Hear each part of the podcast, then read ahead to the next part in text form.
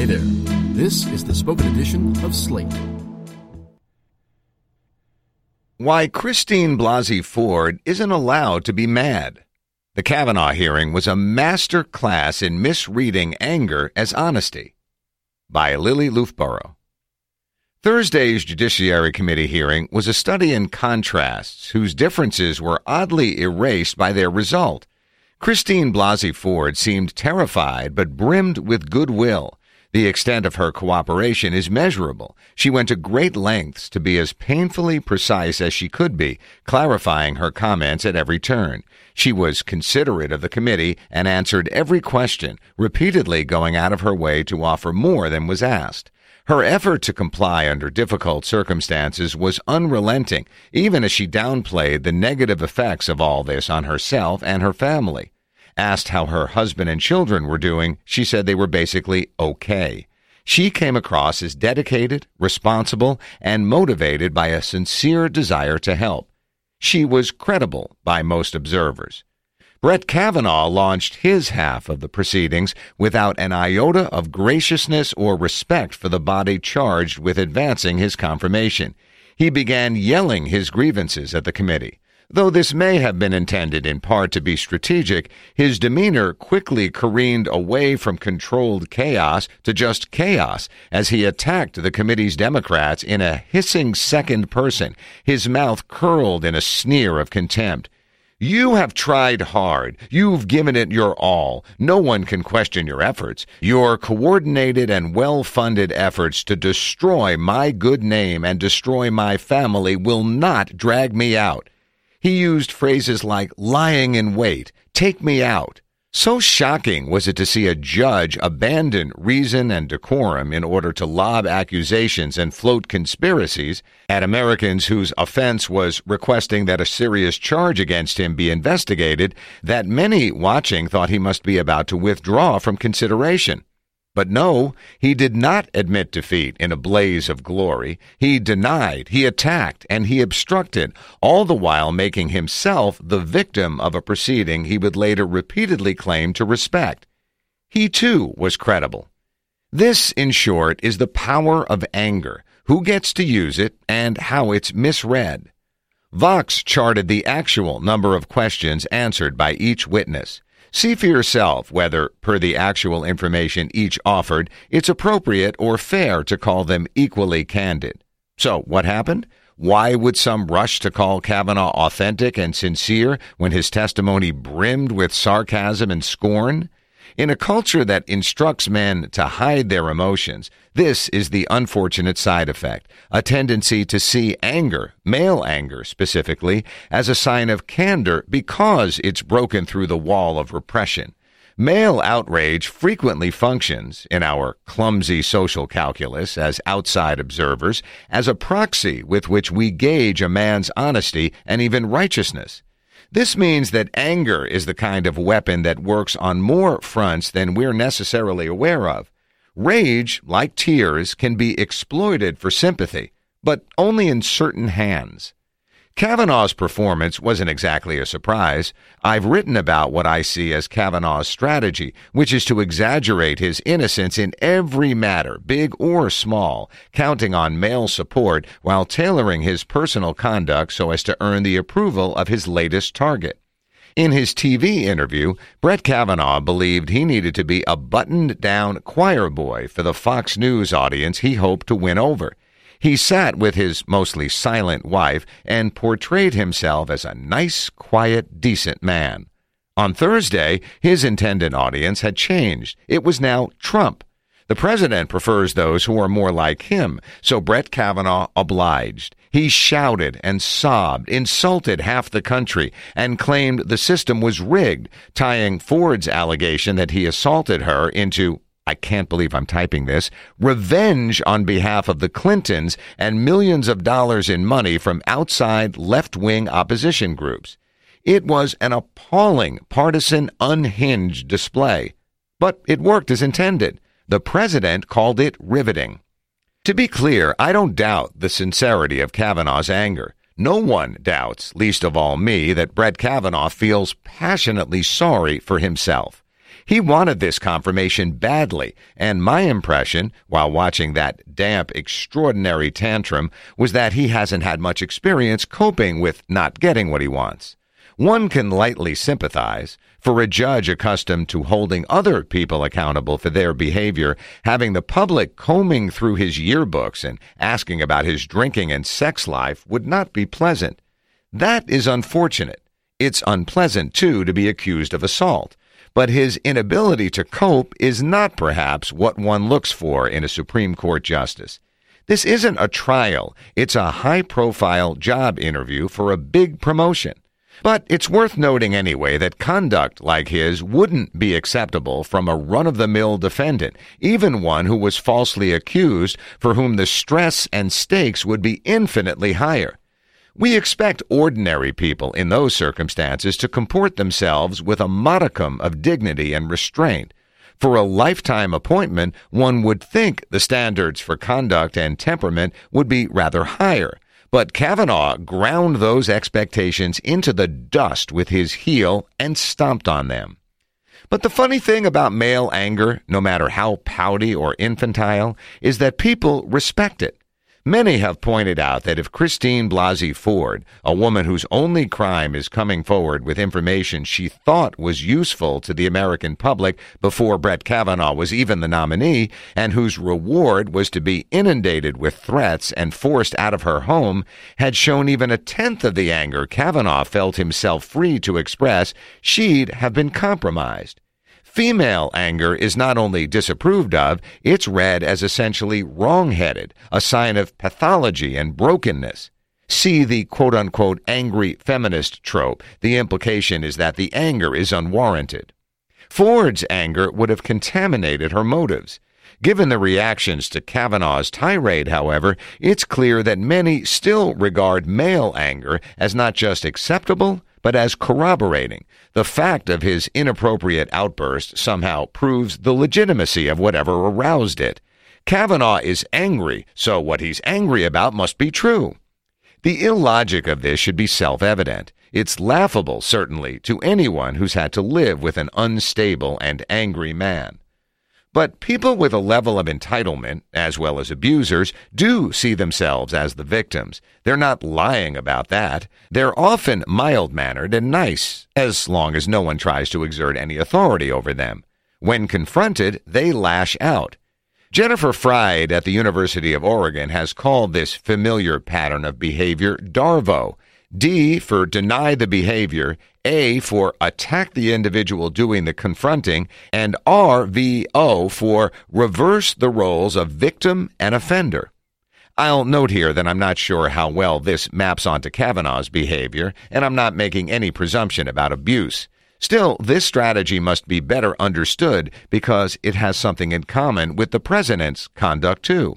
And while abuse has been researched, everyday male anger still seems to benefit from the assumption that there is always a rational link between the anger and what caused it. Men are angry for good reason.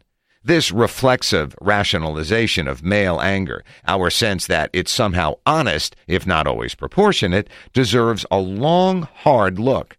Kavanaugh's emotional outbursts were not proof of his authenticity, or of his honesty, or of the extremity of his suffering. The infamous yearbook incident is, I regret to say, a good demonstration of this. Before the hearing, I wrote about what Kavanaugh's lie about the Renate alumnius caption under a photo of himself, as well as the photos of some other football players, said about Kavanaugh's relationship to male networks. To my astonishment, he lied about that stupid, ugly joke again under oath. He got choked up during his opening statement, tears as sincerity, as he blamed everyone for misunderstanding what was, he insisted, a sweet gesture of inclusion. That yearbook reference was clumsily meant to show affection, that she was one of us, he said. Curiously, he and his friends never showed this touching homage, which shows up over a dozen times, to the person for whom it was allegedly intended. Renate did not know about the entry when she signed the letter of support affirming Kavanaugh's respectful treatment of women, and she was understandably horrified when she did learn, because another guy in the group had included this poem in the yearbook. You need a date, and it's getting late, so don't hesitate to call Renate. Hardly a sweet gesture of inclusion. I hadn't expected Kavanaugh to double down on this particular lie because it was just so dumb. Yes, his strategy up to that point had been to overshoot with his denials, but at least he admitted many times in the hearing to quote unquote liking beer. There were signs, in other words, that he was willing to abandon at least some of his virtuous fictions about himself. I was wrong. Kavanaugh did not admit that he and his buddies made a cruel, dumb joke. Instead, he lied and cried about it and railed against the injustice of being so maliciously misunderstood. That tells us something about how much we can trust the relationship between his emotional displays and his truthfulness. For a hearing that was specifically engineered to yield nothing conclusive, no witnesses questioned, no experts, no FBI investigation done, the spectacle was nonetheless instructive. It isn't often that you get to see a nominee lose control, nor do you get to watch them regain their composure. Here we got to see both. Kavanaugh eventually got a hold of himself. I've suggested that the allegations made about Kavanaugh, if they're true, paint the picture of a man who firms up his bond with other men however he can, sometimes by laughing at shared cruelty to women. It surprised me yesterday to see anger serving a similar in group function in the halls of the Capitol in front of a national audience. Kavanaugh settled down from his fever pitch, yes, but only once the male GOP senators displayed anger on his behalf, questioning him directly and scuttling the female prosecutor, Rachel Mitchell, whom they'd used as a go between for all of Ford's session and only part of Kavanaugh's. As Senator John Cornyn said after the hearing, they ditched Mitchell because the senators wanted to make arguments, quote, that she was frankly not equipped to make. She certainly wasn't. The moment Kavanaugh started to find his footing and regain his composure was during Senator Lindsey Graham's own equally partisan and bizarre tantrum. Before his ruffled feathers got smoothed, Kavanaugh had been impatient and angry, particularly when he was being questioned by women. He yelled at Senator Dianne Feinstein, interrupted her, and yelled again. He was snappish and ungracious to Mitchell, the GOP prosecutor, on his side. He refused to say he wanted an FBI investigation, repeating ad nauseum that he respected the committee's decision and process. But that respect was less than evident when he had a female questioner. Graham helped calm him, but Senator Klobuchar's questions got him riled up again. He initially singled her out for praise, but when she asked him whether he'd ever drunk so much that he couldn't remember what happened, he snapped, I don't know, Kavanaugh sneered. Have you? Klobuchar.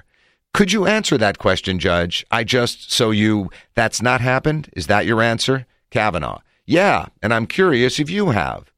It was aggressive and disrespectful. He apologized to her after a break. Clearly, someone had chastened him, but his instincts were perfectly clear. Rage, like a microphone, can really only be held by one person at a time in these settings. Different people picked it up at different times during the hearing, Kavanaugh most of all, but its persuasive function was pretty obvious. The group that most effectively performed anger got to seem more honest, more righteous, more wronged. That group was male and Republican. That rage became, if not exactly a bond, a shared ethos. The second half of the hearing became a blear of angry Republican men apologizing to Kavanaugh and furiously condemning the very process they devised as being unfair, even as they repeatedly refused to change it by, for example, reopening the FBI background investigation or interviewing the relevant witnesses. It was a bad faith performance, but they performed it so angrily that plenty of people found it stirring and sincere.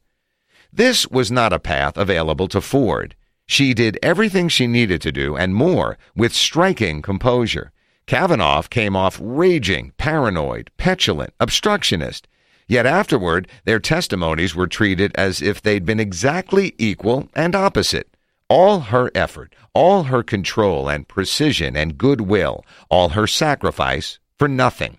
Her quiet pleas for a full investigation were erased by a manic flurry of bellowed indignation.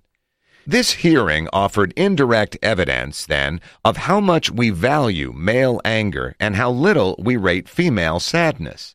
Women and men who have been sexually victimized have torn themselves open, laying bare their most traumatic experiences in an attempt to educate those in power on what this is, how it works, how it hurts. On Thursday, it didn't matter. There was no performance so credible and sympathetic on Ford's part that would have made a difference to these men, and no performance so unhinged by Kavanaugh that would have changed their vote. This is bad for the court. If Kavanaugh is confirmed after that disqualifying display in which he lied under oath, spewed partisan invective, and disrespected female questioners, the Supreme Court as an American institution will no longer be able to sustain even the fiction of its legitimacy. There may be lessons here for the rest of us about anger and the way it's used and interpreted. As observers, we probably need to learn to uncouple male anger or tears from sincerity, or at least apply as much skepticism as we do to angry women. For another, there's no point in containing one's anger anymore. If a potential Supreme Court justice can behave that way, so can the rest of us. Bottling one's rage into an acceptable social performance is enormous labor, and we've learned this week that it's not worth doing. It does not work. All it does is condense the rage into a numbing grief that erodes the self and weakens the will to action. If this is how it's going to be, lesson learned. There are lessons for Republicans, too, should they want them. When you break a system so badly that even an unimpeachable performance by a credible witness fails to be taken seriously, you play an extremely dangerous game. A small number of senators may have been able to force a delay in the confirmation vote, but Thursday has made its mark. Kavanaugh said it himself, quote, You sowed the wind for decades to come. I fear that the whole country will reap the whirlwinds. The hearing revealed what the way forward must be. Anger is less than a truth test, but it's also more than a feeling. It's a strategy and a tool, and women's anger must come out. We've been left no other choice.